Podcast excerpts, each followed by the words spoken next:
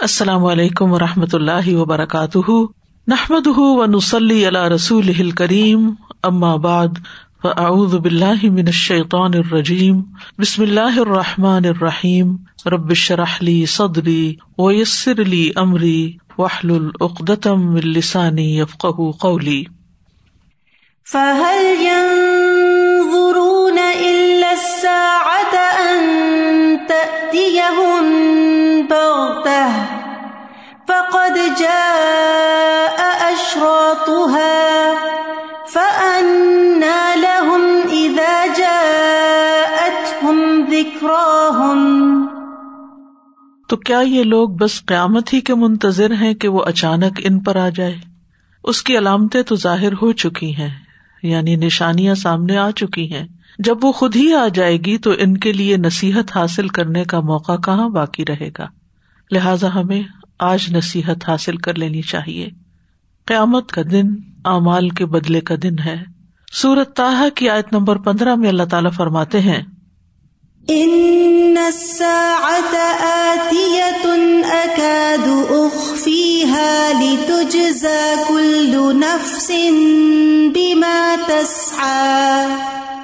یقیناً قیامت آنے والی ہے۔ میں قریب ہوں کہ اسے چھپا کر رکھوں۔ تاکہ ہر شخص کو اس کا بدلا دیا جائے جو وہ کوشش کرتا ہے۔ تو گویا قیامت کا دن بدلے کا دن ہے، اعمال کی جزا کا دن ہے۔ اور اس کا آنا بھی بالکل برحق ہے۔ ان نسا آتیتن آنے ہی والی ہے۔ لازمی امر ہے۔ ہو کر رہنے والا کام ہے۔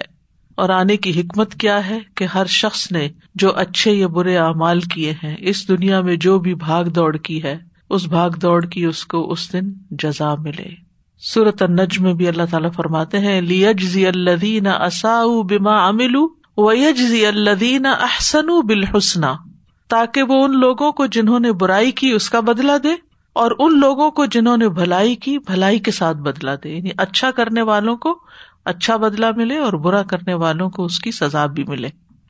ایک اور بات جو شاید سے پتہ چلتی ہے کہ اللہ تعالیٰ نے قیامت کو مخفی رکھا ہے۔ نشانیاں ضرور بتائی لیکن اس کو چھپا کر رکھا ہے۔ اور اس کی وجہ کیا ہے؟ کیوں مخفی رکھا گیا ہے؟ اہل علم کہتے ہیں کہ قیامت اور موت کے وقت کو مخفی رکھنے کی حکمت یہ ہے کہ اللہ تعالیٰ نے ان دونوں وقتوں کے قریب آنے پر توبہ قبول نہ کرنے کا وعدہ کیا ہے۔ اگر بندے کو موت کے وقت کا علم ہو جاتا تو وہ اس وقت تک تو نافرمانی کرنے میں لگا رہتا، جب تک موت کا وقت قریب نہ آ جاتا۔ پھر جیسے ہی موت کا وقت قریب آتا تو وہ توبہ کر لیتا اور نافرمانی چھوڑ دیتا اور اس طرح نافرمانی کی سزا سے بچ جاتا۔ تو موت کے وقت کے بارے میں بتانا گویا ان کو نافرمانیوں پر ابھارنا ہے اور یہ درست نہیں۔ یعنی اگر ہمیں یہ پتا چل جائے کہ کس ایئر میں، کس مہینے میں، کس دن میں ہماری ڈیتھ ہونی ہے، تو ہم اس ایئر تک جی بھر کے جو دل چائے کریں اور پھر جب وہ وقت قریب آئے تو پھر سب کو چھوڑ کے توبہ کر لیں تاکہ آخرت کی سزا سے بچ سکے۔ نہیں۔ چھپا کے رکھا گیا ہے تاکہ ہر لمحہ ہمیں احساس ہو کہ معلوم نہیں کب جانا پڑ جائے اور اپنے اعمال کا حساب دینا ہو، تو بہتر ہے کہ ہم اس کی تیاری کر لیں۔ تو زندگی کو غنیمت سمجھتے ہوئے آخرت کی تیاری کرنا ضروری ہے۔ ابن عباس کہتے ہیں کہ رسول اللہ صلی اللہ علیہ وسلم نے ایک شخص کو نصیحت کرتے ہوئے فرمایا کہ پانچ چیزوں کو پانچ چیزوں سے پہلے غنیمت جانو۔ اپنی جوانی کو بڑھاپے سے پہلے، صحت کو بیماری سے پہلے مالداری کو فقیری سے پہلے، اپنی فراغت کو اپنی مصروفیت سے پہلے، اور اپنی زندگی کو اپنی موت سے پہلے، غنیمت جانو یعنی اس سے بھرپور فائدہ اٹھا لو۔ دنیا میں انسان اجنبی بن کے رہے، اصل دل اس کا آخرت میں لگا رہے۔ ابن عمر کہتے ہیں، اگر صبح ہو جائے تو شام کا بھروسہ نہ کرو، شام ہو جائے تو صبح کا انتظار نہ کرو۔ بیماری آنے سے پہلے صحت اور موت آنے سے پہلے زندگی سے فائدہ اٹھا لو۔ کیونکہ اے عبد اللہ تمہیں نہیں پتا کل تمہارا نام کیا ہوگا یعنی مردوں میں سے ہوگا یا زندوں میں سے ہوگا۔ لہٰذا جو آج کا دن ہے، جو آج کا وقت ہے، جو آج کی گھڑیاں ہیں، ان سے انسان خوب فائدہ اٹھائے، اپنی آخرت کے لیے اچھے اچھے کام کر کے جو بھی اللہ نے وسائل دیے ہیں، جو بھی توفیق دی ہے، ان تمام چیزوں سے یعنی اپنی جوانی سے، اپنی صحت سے، اپنے مال سے، اپنی فرصت سے، اپنی زندگی سے، لمحات سے جو اللہ سبحان تعالیٰ نے ہم پر عنایت کیے ہیں۔ تو آج ہم ان شاء اللہ قیامت کی نشانیوں کے بارے میں پڑھیں گے۔ آفات سے متعلق علامات قیامت کی کون کون سی آفتیں آنے والی ہیں۔ قیامت کے آنے سے پہلے اور وہ قیامت کی نشانیوں میں سے ہیں۔ ان میں سب سے پہلے خصف، مسخ اور قذف۔ حضرت عائشہ کہتی ہیں کہ رسول اللہ صلی اللہ علیہ وسلم نے فرمایا اس امت کے آخری حصے میں خصف ہوگا۔ خصف ہوتا ہے زمین میں دھنسا دیا جانا۔ یعنی زمین اسپلٹ اپارٹ ہو اور پھر جو بھی اس پہ بلڈنگ ہے یا گھر ہے یا انسان ہے یا گاڑیاں ہیں، وہ زمین کے اندر سنک ہو جائے اور زمین ان کو سوالو کر لے، اندر دھس جائے۔ اور اس طرح کی کئی آپ کو یو ٹیوب پر ویڈیوز بھی مل جائیں گی، جس میں آپ دیکھیں گے کہ تیز رفتار سے گاڑیاں جا رہی ہیں اور آگے ایک دم زمین پھٹی ہے اور وہ سڑک پار کرنے کی بجائے اس کے اندر گرتی چلی جا رہی ہیں، گرتی چلی جا رہی ہیں۔ ہمیں نہیں پتا کہ ہم جس سفر پر روانہ ہو رہے ہیں، اس کی منزل تک پہنچیں گے یا اس کے درمیان میں کہیں اٹک جائیں گے۔ تو یہ بھی قیامت کی علامتوں میں سے ہے کہ لوگ یا ان کے مکانات یا گاڑیاں یا جانور یا انسان یا بستیوں کی بستیاں زمین کے اندر سنک ہو جائیں۔ اور دوسرا ہے مسخ، چہرے کا مسخ ہونا یعنی شکل بگڑ جانا، بندر یا خنزیر بنا دیا جانا، یہ بھی ہوگا۔ اور تیسرا ہے قزف آسمان سے پتھروں کی بارش کا واقع ہونا۔ میں نے ارض کیا، یا رسول اللہ، کیا ہم نیک لوگوں کی موجودگی کے باوجود ہلاک ہو جائیں گے؟ آپ نے فرمایا ہاں جب فسق و فجور ظاہر ہوگا یعنی جب برائیاں بہت عام ہو جائیں گی، اور باوجود اس کے کہ اس معاشرے کے اندر نیک لوگ بھی ہوں گے، لیکن سبھی ڈوبیں گے، اور پھر قیامت کے دن ہر ایک اپنی نیتوں کے مطابق اٹھایا جائے گا۔ آپ کو معلوم ہوگا کہ کچھ عرصہ پہلے ریسنٹلی ٹو تھاؤزینڈ نائنٹین ہی کی بات ہے شاید کہ باقاعدہ ایک شہر میں اٹلی کا تھا یا کہاں پتھروں کی بارش ہوئی ہے اور اس کی باقاعدہ خبر بھی آئی تھی، مجھے اگزیکٹلی شہر کا نام اس وقت یاد نہیں، لیکن بہرحال ایسی چیزیں دیکھنے میں آتی ہیں۔ اور دوسرا یہ کہ جیسے اولے پڑتے ہیں تو وہ بھی پتھروں سے کچھ کم نہیں ہوتے۔ بعض اوقات اتنے بڑے بڑے اولے گرتے ہیں کہ وہ گاڑیوں کو اور گھروں کو اور مویشیوں کو جس جس چیز پہ وہ پڑتے ہیں اس کو تباہ کر کے رکھ دیتے ہیں۔ اسی طرح ایک اور حدیث میں بھی آتا ہے پتھروں کی بارش کے بارے میں۔ انس بن مالک رضی اللہ عنہ کہتے ہیں کہ رسول اللہ صلی اللہ علیہ وسلم نے ان سے فرمایا تھا، اے انس، لوگ کئی شہر آباد کریں گے یعنی نئی نئی بستیاں بنے گی، ان میں سے ایک شہر کا نام بسرا یا بسیرا ہوگا۔ اگر تم اس کے پاس سے گزرو یا اس میں داخل ہو، تو وہاں کی سباخ یعنی کلر زدہ زمین، جس میں وہ نمکیات ہو جاتی، اگاتی کچھ نہیں، اور قلعہ گھاس والی زمین سے دور رہنا۔ اس کے بازاروں اور اس کے عمرا کے دروازوں سے بھی بچنا، ان کے امیروں کے گھروں تک نہیں جانا۔ اس کے اطراف و جوانب کو اختیار کر لینا یا سائڈ پر رہنا۔ بلا شبہ اس زمین میں خصف یعنی زمین میں دھس جانا، پتھروں کی بارش اور زلزلے ہوں گے۔ اور ایسے لوگ بھی ہوں گے جو رات سلامتی سے گزاریں گے، مگر صبح کریں گے تو بندر اور خنزیر بن چکے ہوں گے۔ تو آپ نے اسپیسیفکلی شہر کا نام بھی، جو اس وقت دنیا میں نہیں تھا، کہ بعد میں ایک شہر اس نام سے بسایا جائے گا اور اس میں یہ واقعات پیش آئیں گے۔ تو سباخ جو لفظ یہاں استعمال ہوا ہے، ایسی جگہوں کو کہتے ہیں جو کھاری ہوتی ہیں، جہاں پانی نہیں ٹھہرتا، یا یہ ہے کہ کچھ جگہ ایسی بھی ہوتی ہے کہ جہاں اگر بارش وغیرہ ہو تو پانی زمین کے اندر جذب نہیں ہوتا۔ اور قلعہ جو ہے وہ گھاس جو دریا کے کناروں پر ہوتی ہے۔ وہ جگہ جہاں لوگ کشتیوں کو باندھ کر لنگر انداز کرتے ہیں۔ اور عمرا کے دروازوں سے بچنے کا مطلب یہ ہے کہ ان کا ساتھ نہ دینا، ان کے ساتھ آنا جانا نہیں رکھنا۔ کیونکہ وہ ظلم و زیادتی کرنے والے لوگ ہوں گے تو ظلم کرنے والے لوگوں کا ساتھ نہیں دینا۔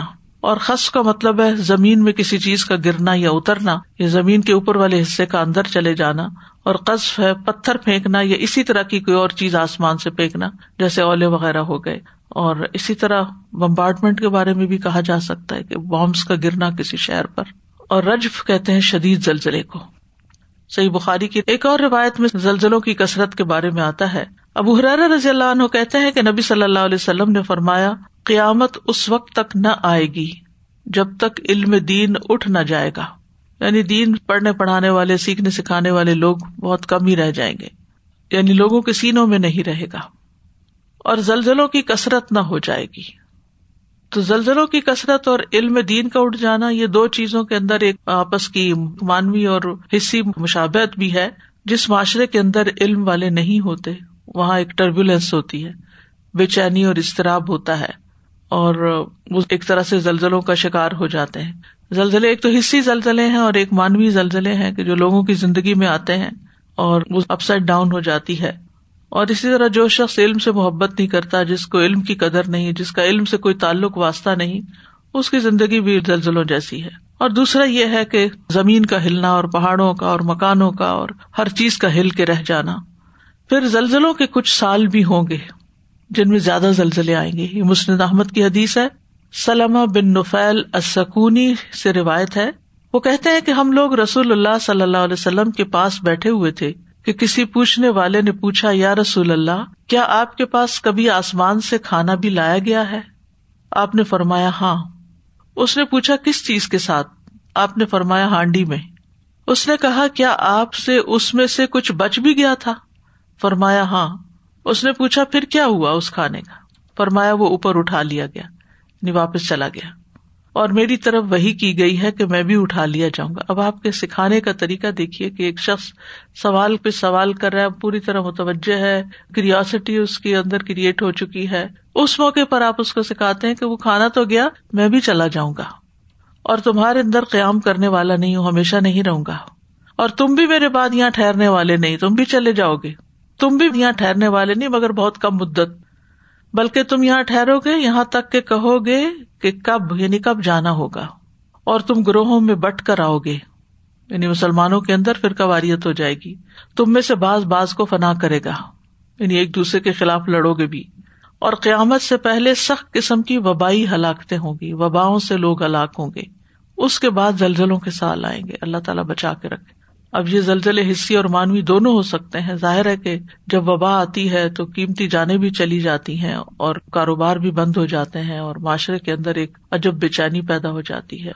پھر اسی طرح سنا نبی داود کی روایت میں زلزلوں اور مصیبتوں کے بارے میں آتا ہے۔ ابن زغ بن العادی کہتے ہیں کہ عبداللہ بن حوالہ ازدی رضی اللہ عنہ میرے یہاں مہمان بنے تو انہوں نے مجھ سے بیان کیا رسول اللہ صلی اللہ علیہ وسلم نے ہمیں پیدل روانہ فرمایا تاکہ کوئی غنیمت حاصل کر کے آئے بس ہم واپس آئے، ہمیں کوئی غنیمت نہ ملی۔ آپ نے مشقت اور غمی کے آسار ہمارے چہروں پر دیکھے، تو کھڑے ہوئے اور دعا کرتے ہوئے فرمایا، اے اللہ، انہیں میرے سپرد نہ کر دے کہ میں ان کی کفالت سے آجز رہوں۔ یعنی میں اتنے سارے لوگوں کو سنبھال نہیں سکوں گا کہ ان کی ساری ضروریات پوری کروں۔ اور نہ انہیں ان کی اپنی جانوں کے سپرد کر دے کہ اپنی کفالت سے آجز رہیں۔ کہ یہ خود بھی اپنے لیے کچھ ارن نہ کر سکے۔ اور نہ انہیں لوگوں کے سپرد کر دینا کہ وہ اپنے آپ کو ہی ترجیح دینے لگے ہوں یعنی ان کو حقیر سمجھے۔ کتنی زبردست دعا ہے۔ اور سب سے ہی ہاتھ اٹھا لیا گیا، نہ میں ٹیک کیئر کر سکتا ہوں، نہ کوئی اور کر سکتا ہے، نہ یہ اپنی خود کر سکتے ہیں، جب تک تو ضروریات پوری نہ کرے۔ اور یہ ایک حقیقت ہے، کوئی ایک فرد ہو یا ایک جماعت ہو، جب تک اللہ کی مدد ساتھ نہ ہو، انسان کسی کا بھی خیال نہیں رکھ سکتا۔ حتیٰ کہ اپنی فیملی کا اور خود اپنے آپ کا بھی نہیں رکھ سکتا۔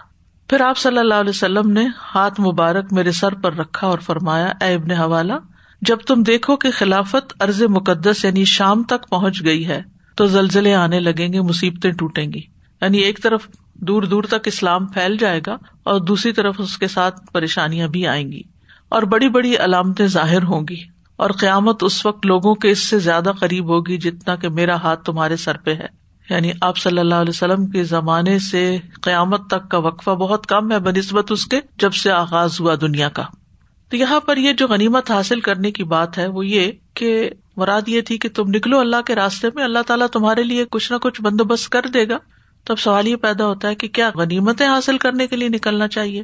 نہیں۔ کوئی شخص انفرادی طور پر اپنے کسی ذاتی مقصد کے لیے نہ نکلے اللہ کے راستے میں ہاں اگر ایک امیر المومنین متفقہ طور پر جس کو ایک لیڈر مانا گیا جیسے اللہ کے رسول صلی اللہ علیہ وسلم کی پوزیشن تھی، اگر وہ کسی ایکسپیڈیشن کے لیے بھیجتا ہے، تو اس میں اگر وہ ان کو موٹیویشن دیتا ہے کہ تم جاؤ، تم اللہ کا کام کرو، تمہیں غنیمت بھی ملے گی، تمہاری دنیا بھی اچھی ہوگی، آخرت بھی اچھی ہوگی، تو وہ اور چیز ہے۔ یہاں نیت خراب ہونے کی بات نہیں اور نہ ہی یہ اس کے اگینسٹ جاتی ہے بات، نہ مال غنیمت، نہ کشور کشائی۔ شہادت ہے مطلوب و مقصود مومن۔ حقیقت میں تو اللہ کے دین کی گواہی دینا ہی مقصود ہے، لیکن اللہ کا یہ وعدہ ہے، ولا سرن اللہ منصور کہ اللہ ضرور اس کی مدد کرے گا جو اس کی مدد کریں گے۔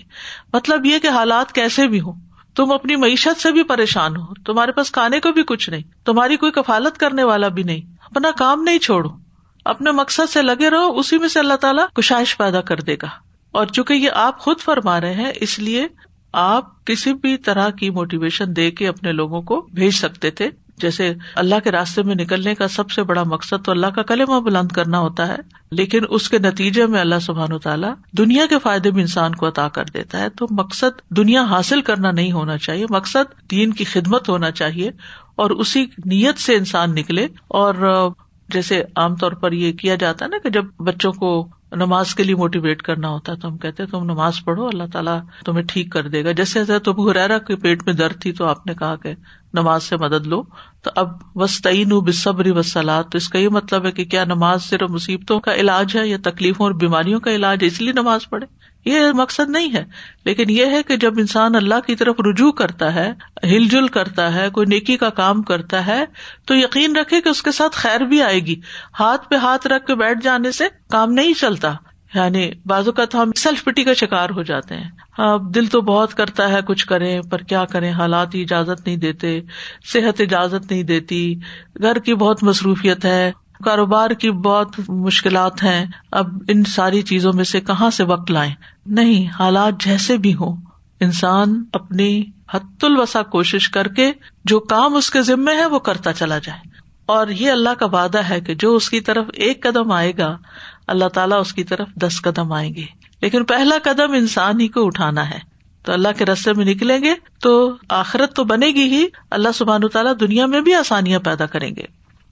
پھر یہ ہے کہ قیامت کا دن بذات خود ایک بہت بڑا زلزلہ ہے۔ سورت الحج کی پہلی اور دوسری آیت میں اللہ تعالیٰ فرماتے ہیں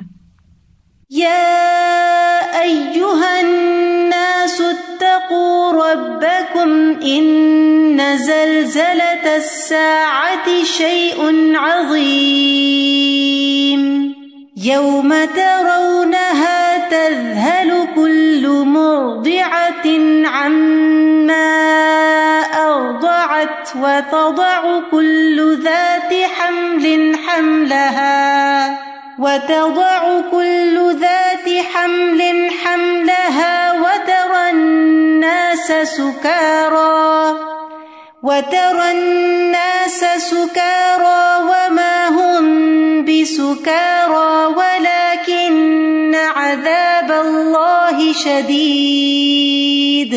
اے لوگو، اپنے رب سے ڈرو۔ بے شک قیامت کا زلزلہ بہت بڑی چیز ہے۔ جس دن تم اسے دیکھو گے، ہر دودھ پلانے والی اس سے غافل ہو جائے گی جسے اس نے دودھ پلایا، اور ہر حمل والی اپنا حمل گرا دے گی۔ یعنی اس زلزلے کے بعد پھر کسی کو جینے کا ہوش نہیں رہے گا، اور تو لوگوں کو نشے میں دیکھے گا۔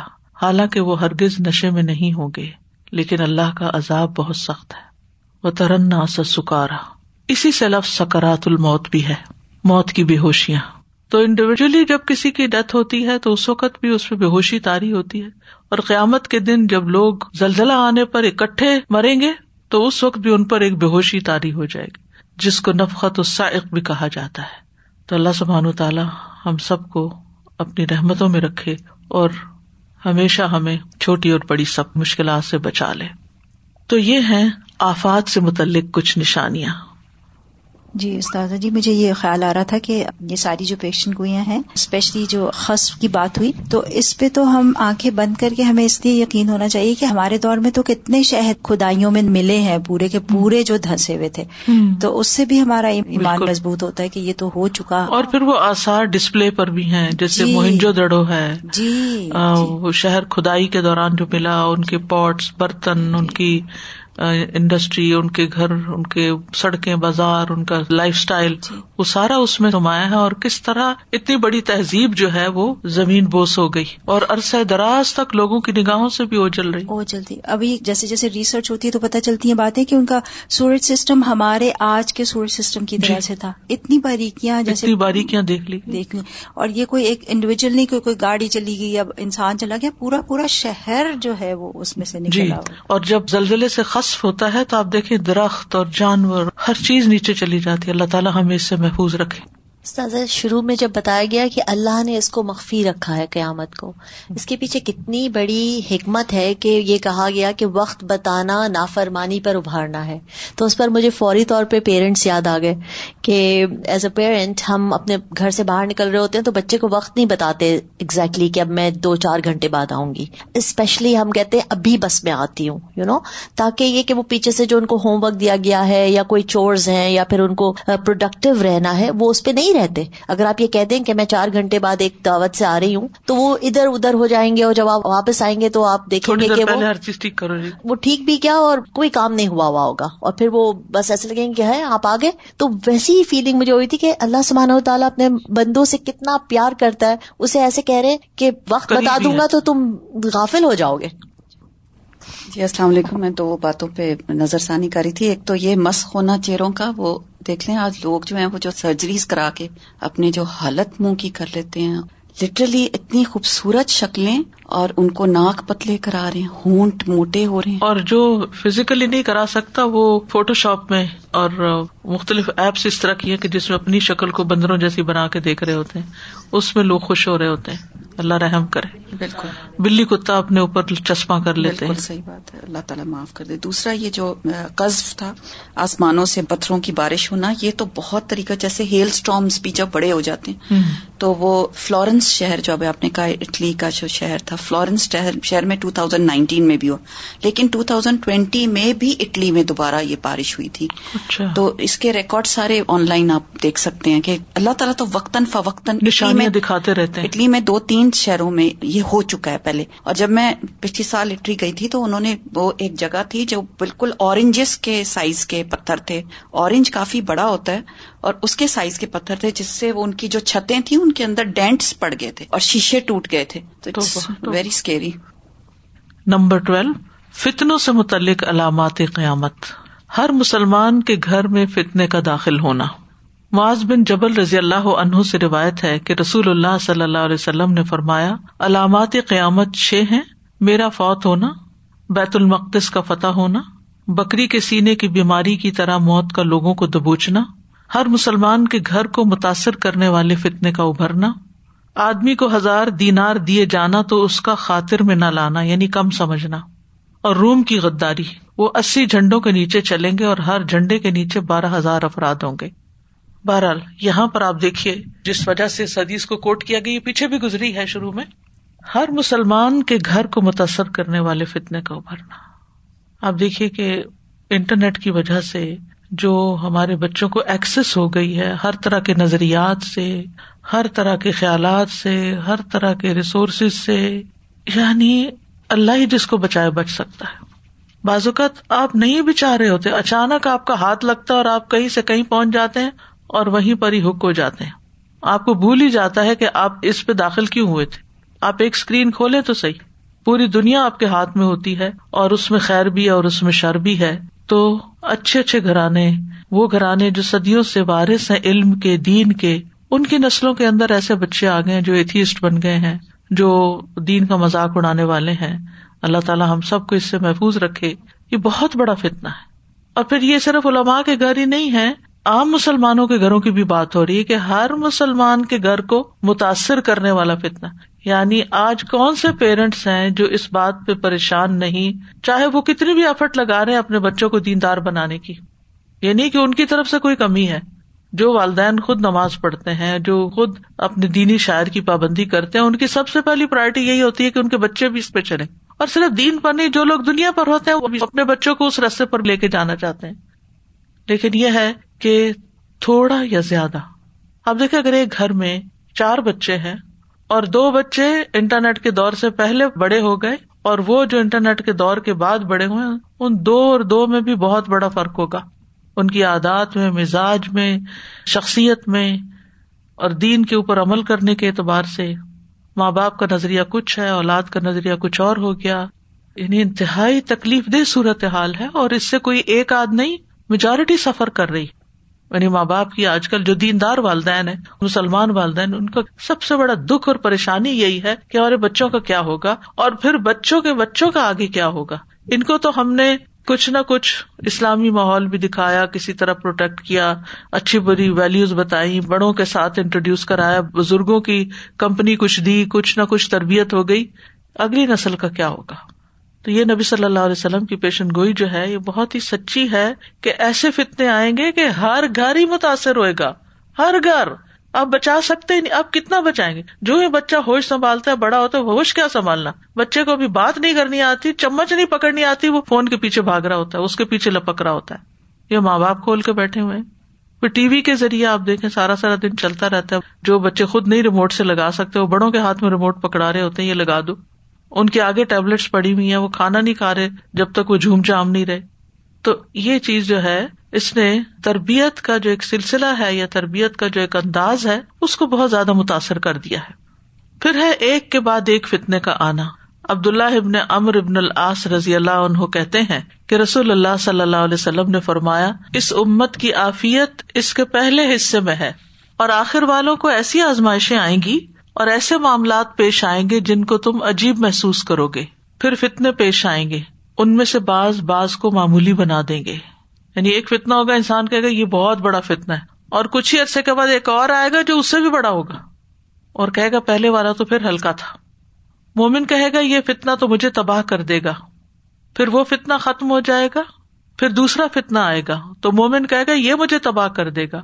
پھر وہ ختم ہو جائے گا۔ لہذا جسے یہ بات پسند ہے کہ جہنم سے بچ جائے اور جنت میں داخل کر دیا جائے، اسے چاہیے کہ اسے موت آئے تو وہ اللہ پر اور آخرت کے دن پر ایمان رکھتا ہو ایمان سلامت رکھے۔ اور لوگوں سے ایسا سلوک کرے جیسا وہ چاہتا ہے کہ لوگ اس سے کریں۔ یعنی جو اپنے لیے پسند کرتا ہے وہ دوسروں کے لیے کرے۔ تو ساتھ ہی نبی صلی اللہ علیہ وسلم نے حل بھی بتا دیا کہ فتنے تو ہوں گے، فتنے تو ہیں، یہ سب کچھ جو بتایا گیا یہ ہو کر تو رہنا ہے۔ تو اس علم کے حاصل کرنے کا مقصد کیا ہے؟ ان کے بارے میں جاننا، یہ کوئی انٹرٹینمنٹ کی چیز نہیں یا کوئی صرف کسی جادوگر، یا کسی نجومی کی پیشنٹ گویا نہیں کہ جن کو لوگ بڑی ایکسائٹمنٹ کے ساتھ پڑھتے ہیں۔ اور کچھ لوگوں نے تو شغل ہی بنا لیا ہے کہ ان چیزوں کو صرف ایک فن کے طور پر لیتے ہیں۔ یہ سب محتاط ہونے کے لیے وارن کرنے کے لیے یہ باتیں بتائی گئی کہ جب یہ سب ہو رہا ہو، جب تمہیں اپنے ایمان کی فکر ہو تو پھر اپنے ایمان پہ کام کرنا۔ تو یہاں پر آپ دیکھیے، کیا بتایا گیا؟ اللہ اور آخرت کے دن پر ایمان رکھے یعنی اللہ پر ایمان کے ساتھ ساتھ اپنی آخرت کے اوپر ایمان کو مضبوط کرے اور لوگوں کے ساتھ اچھا معاملہ کرے۔ یہ دو چیزیں اگر انسان پکڑ لے کہ ایمان بڑھانے والے کام کرے اور لوگوں کے ساتھ معاملہ اچھا رکھے تو ان شاء اللہ کامیاب ہوگا۔ دنیا تو ہے ہی فتنوں کی جگہ، امتحان کا گھر۔ پھر ہر آنے والا زمانہ پچھلے زمانے سے بدتر ہوگا۔ صحیح بخاری کی روایت ہے، زبیر بن ندی کہتے ہیں کہ ہم انس بن مالک رضی اللہ عنہ کی خدمت میں حاضر ہوئے اور ہم نے انہیں حجاج سے پہنچنے والی تکلیفوں کی شکایت کی تو انہوں نے فرمایا، صبر کرو، کیونکہ بعد میں آنے والا دور پہلے دور سے بدتر ہوگا۔ اور یہ کس لیے بتایا تاکہ دل کو ایک تسلی ہو کہ چلے، شکر ہے۔ آگے تو اس سے بھی بڑی خرابیاں آ رہی ہیں، اس پر ہی صبر کر لیتے ہیں۔ جب انسان کو یہ پتا چلتا ہے نا کہ اس کے بعد تو اور بھی مشکل آنے والی ہے، تو اپنی موجودہ حالت کو بہتر سمجھ کر صبر کر لیتا ہے۔ فرمایا، یہاں تک کہ تم اپنے رب سے جا ملو۔ میں نے یہ بات تمہارے نبی صلی اللہ علیہ وسلم سے سنی ہے۔ یعنی آپ نے ہمیں یہ بات بتائی کہ جو جو وقت گزرے گا، مشکلات بڑھتی چلی جائیں گی، فتنے زیادہ ہوتے چلے جائیں گے۔ تو جو وقت ہے، اس کو غنیمت سمجھا جائے اور اس سے فائدہ اٹھا لیا جائے۔ پھر ایک اور روایت سے پتہ چلتا ہے کہ فتنے بارش کے قطروں کی طرح اتریں گے۔ صحیح بخاری کی روایت ہے، اسامہ بن زید کہتے ہیں کہ نبی صلی اللہ علیہ وسلم مدینہ کے ٹیلوں میں سے ایک ٹیلے پر چڑھے یعنی چھوٹی پہاڑی کو کہتے اونچی جگہ پر چڑھنے کا مقصد کیا تھا جیسے آج کل لوگ اسٹیج وغیرہ پر کھڑے ہو کر بات کرتے ہیں تاکہ زیادہ سے زیادہ آڈینس تک بات پہنچائی جا سکے۔ فرمایا، میں جو کچھ دیکھتا ہوں، کیا تم بھی وہ دیکھتے ہو؟ صحابہ نے کہا، نہیں۔ آپ نے فرمایا، میں فتنے دیکھ رہا ہوں کہ وہ بارش کے قطروں کی طرح تمہارے گھروں میں داخل ہو رہے ہیں۔ یہ اس دور کی بات ہے۔ پھر ہے، فتنوں کا سائبانوں کی طرح آنا۔ اب یہ نوٹ کرتے جائیے، کہیں بارش کے قطروں سے تشبیح دی اور کہیں سائبانوں کے ساتھ۔ قرض بن القما الخائی کہتے ہیں ایک آدمی نے کہا، اللہ کے رسول، کیا اسلام کی بھی کوئی انتہا ہے؟ آپ نے فرمایا ہاں۔ اللہ ارب اور اجم کے جس گھرانے کے ساتھ خیر کا ارادہ فرمائے گا، ان میں اسلام داخل کر دے گا۔ اس نے کہا، پھر کیا ہوگا؟ آپ نے فرمایا، اس کے بعد سائبانوں کی طرح فتنے برپا ہوں گے۔ یعنی جیسے کوئی چادریں چھا جائیں اوپر۔ صاحبان کہتے ہیں نا بڑے بڑے امبریلا کو۔ اس نے کہا، اللہ کی قسم ان شاء اللہ ایسا ہرگز نہ ہوگا۔ آپ نے فرمایا، کیوں نہیں؟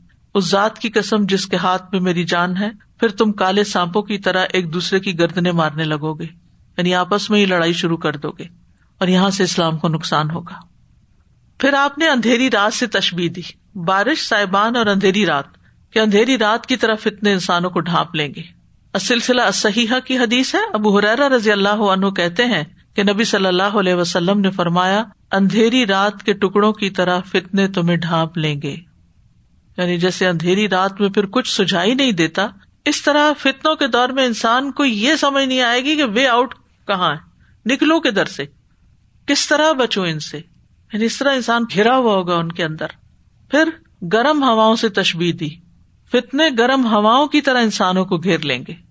حذیفہ بن یمان کہتے ہیں کہ رسول اللہ صلی اللہ علیہ وسلم ایک مجلس میں تھے جس میں میں بھی موجود تھا۔ تو رسول اللہ صلی اللہ علیہ وسلم نے فتنوں کو شمار کرتے ہوئے فرمایا، ان میں تین ایسے ہیں جو کسی بھی چیز کو نہ چھوڑیں گے یعنی ہر کوئی متاثر ہوگا۔ ان میں سے کچھ فتنے گرم ہواؤں کی طرح ہوں گے۔ اور گرم ہوا جب لو چلتی ہے تو بڑی تکلیف دہ ہوتی ہے۔ اور ان میں سے بعض چھوٹے اور بعض بڑے ہوں گے۔ تو اس سے پتا چلتا ہے کہ یہ زندگی ایک امتحان ہے۔ کچھ امتحان انسان کے اندر ہوتے ہیں، اندر کچھ کشمکش چل رہی ہوتی ہے۔ انسان کا نفس نفس امارا ہے اور خواہشات ہیں، لذات کا حصول ہے، اس کی طلب ہے، اس کے پیچھے انسان کا جانا ہے۔ انسان کے اندر اسٹرگل ایک جنگ چل رہی ہوتی ہے اور کچھ انسان کے باہر شیاتین اور شیاتین کے جو ایجنٹس ہیں یعنی انسانوں میں سے، ان کی وجہ سے اور پھر اوور آل دنیا کی پالیٹکس کی وجہ سے بعض اوقات انسان کو سمجھ نہیں آتی کہ وہ کون سا راستہ اختیار کرے کہ اپنے دین اور ایمان کو بچا لے۔ بہرحال آگاہ اس لیے کیا گیا کہ نبی صلی اللہ علیہ وسلم وکان بل منی رعف اور رحیمہ کہ آپ مومنوں کے لیے بڑے شفقت کرنے والے مہربان تھے۔ انہوں نے ہر چیز کے بارے میں اپنی امت کو اس وقت کے لحاظ سے بھی تیار کیا اور آخر دور تک، کیونکہ آپ قیامت تک کے لیے نبی ہیں، تو آخر تک کے لیے تیار کر دیا کہ یہ یہ تمہارے ساتھ ہونے والا ہے۔ جیسے ایک مہربان باپ ہوتا ہے یا ماں ہوتی ہے، تو وہ اپنے بچوں کو اپنی زندگی کے تجربات کی روشنی میں گائڈ کرتی ہے کہ دیکھو شادی کے بعد ایسا ہوتا ہے، پھر بچے پیدا ہو جائیں تو ایسا ہوتا ہے، اور مختلف رشتوں کو کیسے نبھایا جاتا ہے۔ تمہارے ساتھ یہ بھی ہو سکتا ہے، یہ بھی ہو سکتا ہے، یہ بھی ہو سکتا ہے۔ تو مختلف مواقع پر پھر تم کیا کرنا؟ تو یعنی فور سی کر کے مسائل کو پہلے سے ہی گائیڈنس دینا، رہنمائی کرنا، یہ آپ کو جو اللہ نے رحمت بنا کر بھیجا، یہ اس رحمت کا ایک حصہ ہے۔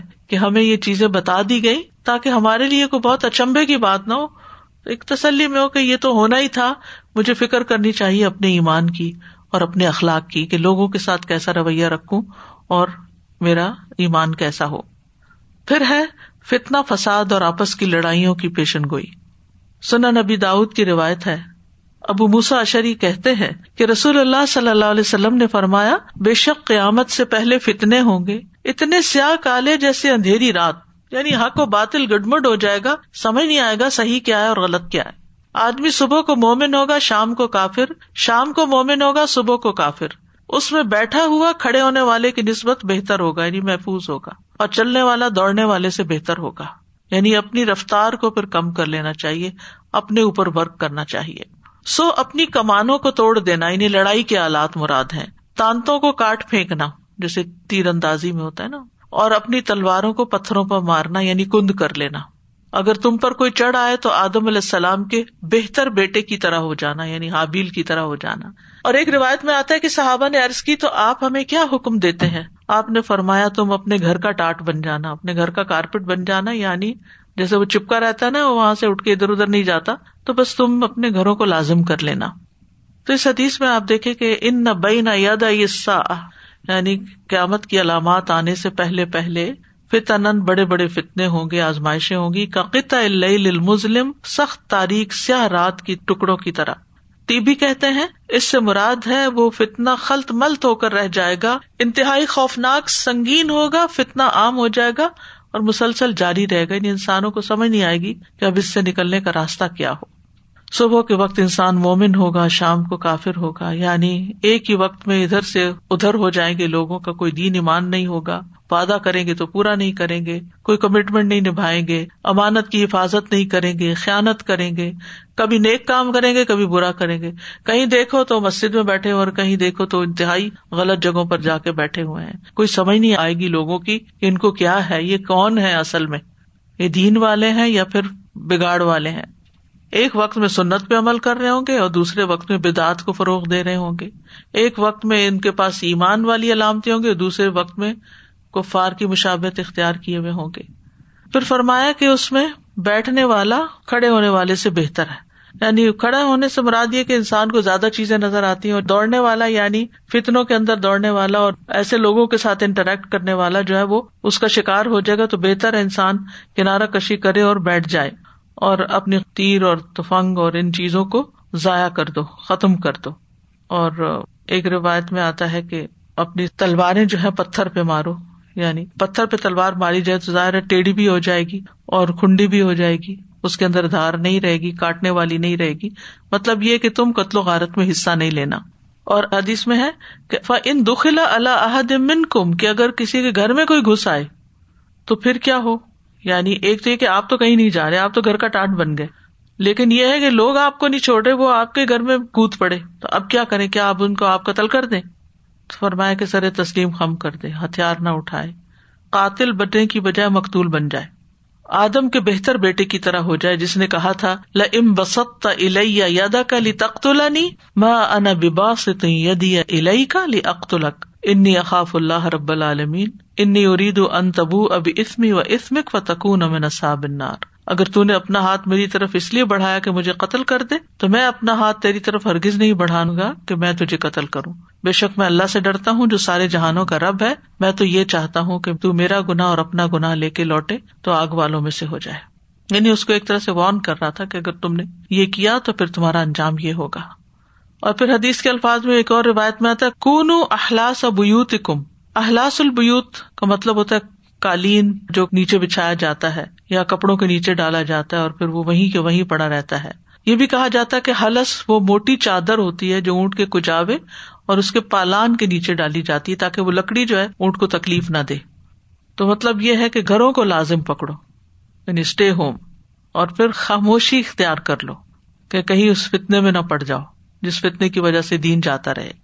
تو اس میں بھی ہمارے لیے بہت بڑی ایک سبق کی بات ہے۔ اب جیسے ایک وبا ہے، بیماری ہے، یہ بھی ایک فتنا ہی ہے نا، ایک امتحان ہے لوگوں کے لیے۔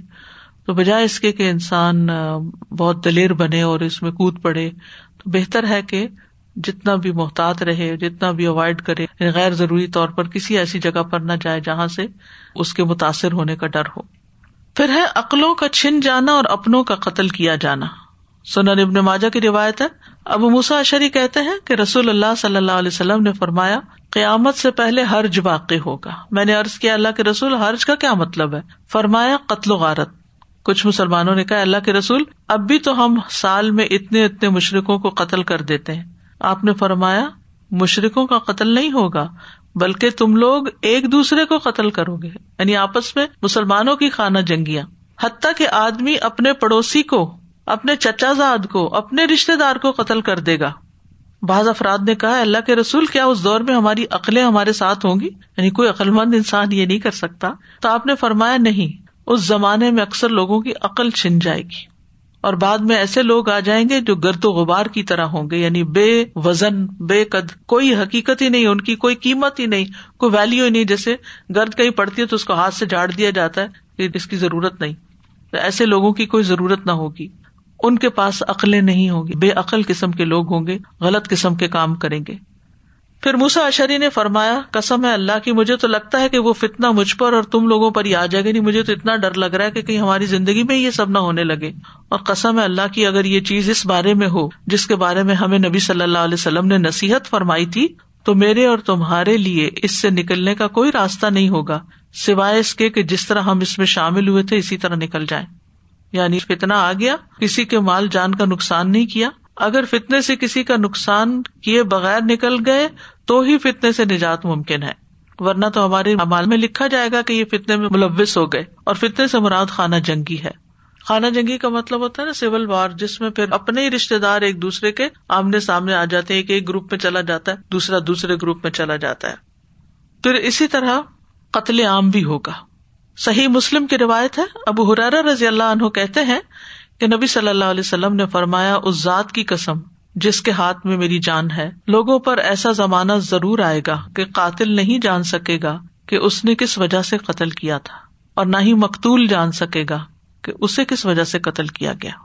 یعنی قتل کرنے والا بھی پسندہ دھند، بے عقل، بے سوچے، سمجھے مار ڈالے گا اور مرنے والے کو نہیں پتا کہ مجھے مارا کیوں گیا۔ یہ جو قتل سے متعلق جتنی بھی چیزیں ہیں، اس سے ہمیں کیا سبق ملتا ہے کہ خون بہانے کے معاملے کو بہت سنگین سمجھے یعنی حدیثوں سے یہ پتا چل رہا ہے کہ لوگ بہت معمولی معمولی باتوں پر قتل کر دیں گے لوگوں کو۔ اور آج آپ دیکھیں، جب اخباریں اٹھاتے ہیں آپ، تو ایسے واقعات اور حالات پڑھتے ہیں کہ جس میں چھوٹی سی بات پہ غصہ کر کے بیوی نے بھڑکا دیا، کسی بہن بھائی نے کوئی بات کر دی، تو اپنے بہن بھائیوں کو قتل کر دیا، حتیٰ کہ اپنے والد کو قتل کر دیا، اپنی ماں کو قتل کر دیا۔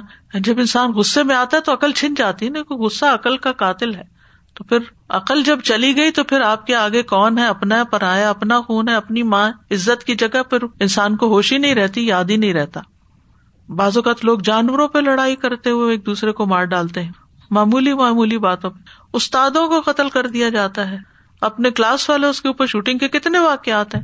یعنی کوئی تمیز ہی نہیں رہے گی۔ اب آپ دیکھیں، جو بھی اس طرح کی شوٹنگ ہوتی ہے، جیسے اسکولس کے اندر ہوتی ہے یا کوئی پبلک پلیسز پر ہوتی ہے، تو شوٹر جو ہوتا ہے، اس کے پاس کوئی دلیل نہیں ہوتی کہ وہ ان بے گنا لوگوں کو کیوں مار رہا ہے، کیوں قتل کر رہا ہے۔ بس وہ تو جو اس کے ہتھے چڑھا، بس اس کے اوپر گولی برسا دی۔ تو یہ بھی علامات قیامت میں ذکر کیا گیا کہ انسانی خون کی کوئی قیمت نہیں رہے گی، انسانی جان کی کوئی قیمت نہیں رہے گی۔ پھر آپس کے باہمی فتنے بھی ہوں گے۔ حذیفہ رضی اللہ عنہ کہتے ہیں کہ رسول اللہ صلی اللہ علیہ وسلم کے سامنے دجال کا تذکرہ ہو رہا تھا۔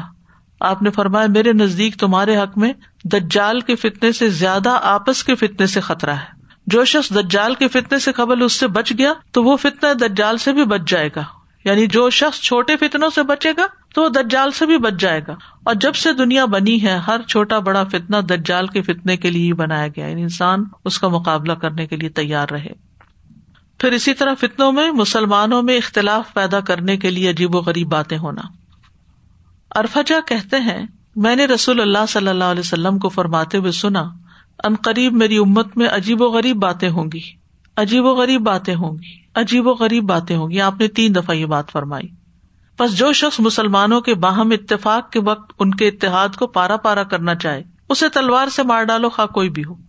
اب اس کا کیا مطلب ہے کہ اگر کہیں کسی ایک امام کے اوپر بیت ہو گئی ہے، ایک جنون خلیفہ ہے، یا یہ کہ ووٹنگ کے ذریعے کسی کو سلیکٹ کر لیا گیا ہے اور عوام کی اکثریت نے اس کو اپنے لیے منتخب کر لیا ہے تو اب کسی کو حق نہیں رہتا کہ کوئی اگر اس کو پسند نہیں کرتا تو وہ اٹھ کر اس کی حکومت میں کوئی فساد اور خلل ڈالے۔ تو ایسا فساد اور خلل ڈالنا جو ہے، یہ امت کے اتحاد کو پارا پارا کرنا ہے۔ تو اس کا بھی یہاں حل بتا دیا گیا۔ فدری بو بسئی آپ کہیں گے کہ تلوار کی بات کیوں کی گئی؟ کیونکہ اس دور میں تلوار ہی ایسے کاموں کے لیے استعمال ہوا کرتی تھی۔ یعنی جب لوگ ایک خلیفہ پر مجتمع ہوں، سب اس کی اطاعت کر رہے ہوں، تو اس کے مقابلے پہ کوئی شخص کھڑا ہو کے اپنی بیت کا اعلان کر دے اور مسلمانوں کی ایک یونٹی کو توڑنے کی کوشش کرے اور بیچ میں اپنا ایک فتنا برپا کر دے، تو ایسا شخص پھر واجب القتل ہو جاتا ہے۔ اب اس کا یہ مطلب نہیں کوئی بھی اٹھے اور اس کو مار دے۔ ملا علی کاری کہتے ہیں، اس شرط کے ساتھ کہ پہلا شخص جو خلافت کا اہل ہے اور امت اس پر اتفاق کر چکی ہے، تو پھر جو پہلے سے خلیفت المسلمین بنا ہوا ہے، وہی حدود کا نفاذ کرے گا اور وہی حکم جاری کرے گا۔ کا من کانا یعنی جو بھی کوئی ہو۔ اس وقت یہ نہیں دیکھا جائے گا کہ کس قبیلے کا یا کس حسب نصب کا شخص ہے جس نے فتنا برپا کیا ہے، جو بھی ہو، کیونکہ اس نے شر پھیلایا ہے اور فساد پھیلایا ہے۔ پھر اسی طرح گمراہی کا فتنا بھی ہے۔ حذیفہ بن یمان کہتے ہیں کہ رسول اللہ صلی اللہ علیہ وسلم نے فرمایا، فتنے پیدا ہوں گے، ان کے دروازوں پر جہنم کی طرف بلانے والے ہوں گے۔ ان میں سے کسی کے پیچھے لگنے سے بہتر ہے کہ تم کسی درخت کی جڑ چباتے ہوئے مر جاؤ۔ یعنی فتنا برپا کرنے والے اور فسادی لوگ، ان کے ساتھ نہ بیٹھنا چاہیے، نہ ان کی بات سننی چاہیے، نہ ان کی مدد کرنی چاہیے۔ چاہے انسان تنہائی کیوں نہ رہ جائے کہ اس کے پاس کھانے پینے کو بھی کچھ نہ بچے، کہ وہ صرف درختوں کی چھال پر ہی گزارا کرے، تو بس اس کے ساتھ بھی رہو، تو اپنا ایمان بچا لو۔ یعنی بیئر منیمم پہ گزارا کرو، لیکن اپنا ایمان بچاؤ۔ پھر قبیلہ مزر کی طرف سے فتنا حزیل کہتے ہیں، حذیفہ رضی اللہ عنہ عامر بن حنزلہ کے گھر میں خطبہ دینے کے لیے کھڑے ہوئے۔ وہاں تمیم اور مزر قبیلے کے لوگ تھے، تو حذیفہ رضی اللہ عنہ نے کہا، قبیلہ مزر پر ایک دن ایسا بھی آئے گا کہ وہ زمین پر اللہ کا کوئی ایسا بندہ نہیں چھوڑے گا جسے وہ فتنے میں نہ ڈال دے اور ہلاک نہ کر دے۔ حتیٰ کہ اللہ اس پر اپنا ایک لشکر مسلط کرے گا جو اسے ذلیل کرے گا اور کسی ٹیلے کا دامن بھی اسے محفوظ نہ رکھ سکے گا۔ ایک آدمی نے کہا اللہ کے بندے، آپ یہ بات کہہ رہے ہیں، آپ تو خود قبیلہ مزر سے ہیں۔ انہوں نے فرمایا، میں تو وہی بات کہہ رہا ہوں جو میں نے نبی صلی اللہ علیہ وسلم کو فرماتے ہوئے سنی۔ یعنی چاہے میرے اپنے ہی خلاف جا رہی ہے، لیکن آپ نے ایسے فتنے سے وارن کیا ہے یہ ہو کر رہے گا اور یہ بھی قیامت کی نشانیوں میں سے ہے۔ پھر ہے ایمان اور نفاق کے دو خیمے بن جانا۔ عبداللہ ابن عمر رضی اللہ عنہ روایت کرتے ہیں کہ ہم رسول اللہ صلی اللہ علیہ وسلم کی خدمت میں بیٹھے ہوئے تھے۔ آپ نے فتنوں کا ذکر فرمایا اور بہت تفصیل سے بیان کیا۔ حتیٰ کہ آپ نے الحلاس کے فتنے کا بھی ذکر کیا۔ تو کہنے والے نے کہا، اللہ کے رسول فتنت الحلاس سے کیا مراد ہے؟ آپ نے فرمایا، بھاگم بھاگ اور غارت گری۔ فرمایا، پھر وسط اور فراخی کا زمانہ آئے گا۔ یعنی وسط و فراخی کا فتنا آئے گا۔ جس کا ظہور میرے اہل بیت کے فرد کے پاؤں کے تلے سے ہوگا۔ اس کا دعویٰ ہوگا کہ مجھ سے، حالانکہ مجھ سے نہیں ہوگا۔ بلا شبہ میرے دوست صرف متقی لوگ ہیں۔ پھر لوگ ایک آدمی پر یعنی اس کو امیر بنا کر سلاح کر لیں گے۔ جیسے کہ سرین پسلی پر ہو یعنی یہ جو ہپس ہیں یہ الٹی ہو پسلی کے اوپر یعنی نہ معقول اور نہ اہل۔ جیسے پسلی کے اوپر تو ہپ نہیں ٹک سکتی نا یعنی ہپ کے اوپر پسلی ہے تو وہ ہلکی ہے، تو وہ اس کا بوجھ اٹھا لیتی ہے۔ لیکن اگر یہ وائس ورسا ہو جائے، الٹ ہو جائے معاملہ، تو مشکل ہے چلنا۔ پھر گھٹا ٹوپ اندھیرے کا ایک فتنا اٹھے گا۔ اس امت میں سے کوئی نہیں بچے گا مگر اسے اس کا تمانچا پڑ کے رہے گا۔ بس جب یہ سمجھا جائے گا کہ یہ فتنا ختم ہو گیا تو وہ اور بڑھ جائے گا۔ تو اس سے آپ دیکھیں کہ کتنا ڈرنے کی ضرورت ہے اور انسان کو بچنے کی اور پیچھے رہنے کی۔ آدمی صبح کرے گا تو مومن ہوگا، شام ہوگی تو کافر ہو جائے گا۔ حتیٰ کہ لوگ دو خیموں میں تقسیم ہو جائیں گے، دو گروہ بن جائیں گے۔ ایک خیمہ ایمان کا جس میں کوئی نفاق نہیں ہوگا اور دوسرا نفاق کا جس میں کوئی ایمان نہ ہوگا۔ اور جب یہ احوال ہو تو دجال کا انتظار کرنا آج آیا کہ کل۔ یعنی جو جو آگے وقت بڑھے گا، اس وقت اس طرح کے فتنے زیادہ ہوں گے۔ اللہ تعالیٰ ہم سب کو ان سے محفوظ رکھے۔ یہ جو قتل کے بارے میں آیا نا خون بہانے کا استاذہ جی آج کل جو کچھ عرصے سے ہی مطلب جب میرے بچے چھوٹے تھے تب سے ہی میں دیکھ رہی ہوں کہ ساری گیمز جتنی ہیں ان میں قتل کرنے کے بارے میں اتنے آرام سے وہ اتنے طریقے ہیں اس میں اتنا کچھ ہے۔ اور میں نے دیکھا ہے ان بچوں کو گرو ہوتے ہوئے ان کے دل اتنے سخت ہو گئے ہیں۔ ماں باپ کی طرف سے سخت ہو گئے۔ مصنوعی خون دیکھ دیکھ کے اور ہر ایک کو مار مار کے۔ اور پھر جی۔ زبان پر چڑھا ہوا ہے آئل کے لیے جی۔ نہیں وہ تو کوئی بات ہی نہیں رہ گئی نا کیونکہ اگر کسی کو ریئل میں دیکھ لیں کہ کوئی اس کسی کو چھوٹا سا اگر کوئی تکلیف پہنچ گئی ہے یا کٹ پڑ گیا تو وہ ان کے دل پہ کوئی اثر نہیں ہے اب۔ میں نے دیکھا کہ ان کے دل سخت ہو گئے میں دوسرا یہ جو بات تھی نا کہ مزر قبیلے کے بارے میں کہا کہ ٹیلے کبھی دامن کے پیچھے چھپیں گے تو وہ نہیں چھپ سکیں گے۔ تو آج کل میڈیا یہی تو چیز ہے۔ آپ کسی کو چھپانا چاہیں یا نشر کرنا چاہیں تو وہ ایسے سامنے آتی ہیں باتیں۔ حق نہ حق سب۔ استاد جی میں وہ حدیث دیکھ رہی تھی، جس میں کہا کہ جب فتنے ہو جائیں تو اپنی تلواروں کو کن کر دینا۔ تو کتنا اچھا طریقہ ان کے سمجھانے کا مجھے لگ رہا تھا کہ پتھروں پہ مارنا، جیسے انسان اپنا غصہ بھی نکالنا، اگر چاہو تو جا کے بجائے کسی انسان پہ کرنے کے پتھروں پہ مار دیں اسے کن بھی ہو جائیں گی۔ اور سب سے پیاری بات یہ کہ اگر کوئی تم پہ چڑھ آئے تو پھر اگر ویسے کہا جاتا کہ کوئی چڑھائے تو تم نے کچھ نہیں کرنا، مزاحمت نہیں کرنی۔ تو کتنی اچھی اگزامپل تھی کہ حضرت آدم کے اچھے بیٹے کی طرح بن جانا، اس کو جیسے موٹیویٹ کیا اس بات کے لیے کہ یہ بہترین عمل ہے؟ یعنی ایک مثال سے سمجھایا گیا کہ یہ پریسیڈنٹ موجود ہے۔ جی اور اچھے بیٹے کی طرح وہ الفاظ مجھے بہت ہی دل کو ٹچ کر رہے تھے۔ استاذہ آج کل روز ہی یہ بار بار سب بھیجتے ہیں اسٹے ہوم اسٹے سیف اور پھر میں آگے یہ لگا دوں کہ پیس اینڈ بی وائز تو آپ صلی اللہ علیہ وسلم نے یہی بات کہی کہ اگر تم گھر میں رہو گے تم سیف رہو گے کہ ویسے بھی عام حالات میں بھی بغیر ضرورت گھر سے نہیں نکلنا چاہیے اور فتنے اور وبا اور بیماری کے دور میں تو اور بھی احتیاط برتنا ضروری ہے۔ اوکے واخر داوانا ان الحمد للہ رب العالمین۔ سبحان اللہ و بحمد کا اشد اللہ اللہ اللہ انتا استخ فرقہ و اطوب السلام علیکم و رحمۃ اللہ وبرکاتہ۔